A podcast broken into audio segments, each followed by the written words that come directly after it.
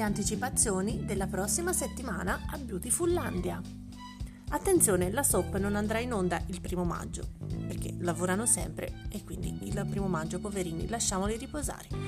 Alla Forrester si scopre che Zoe, innamorata di Xander, non si capisce come mai, dato che è una persona abbastanza insignificante e gelosa di Emma, ha postato minacce sul web.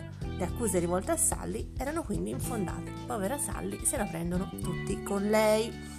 Hope è certa che Liam costruirà con lei e non con Steffi la sua famiglia, ma il rampollo di casa Spencer sembra indeciso sul da farsi. Hope, ti prego, svegliati da questo brutto sogno.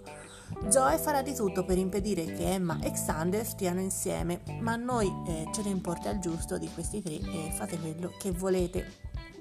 Hope concede del tempo a Liam ancora, sono passati tipo 20 anni, per riprendersi dalla notizia di essere il padre della creatura che lei porta in grembo.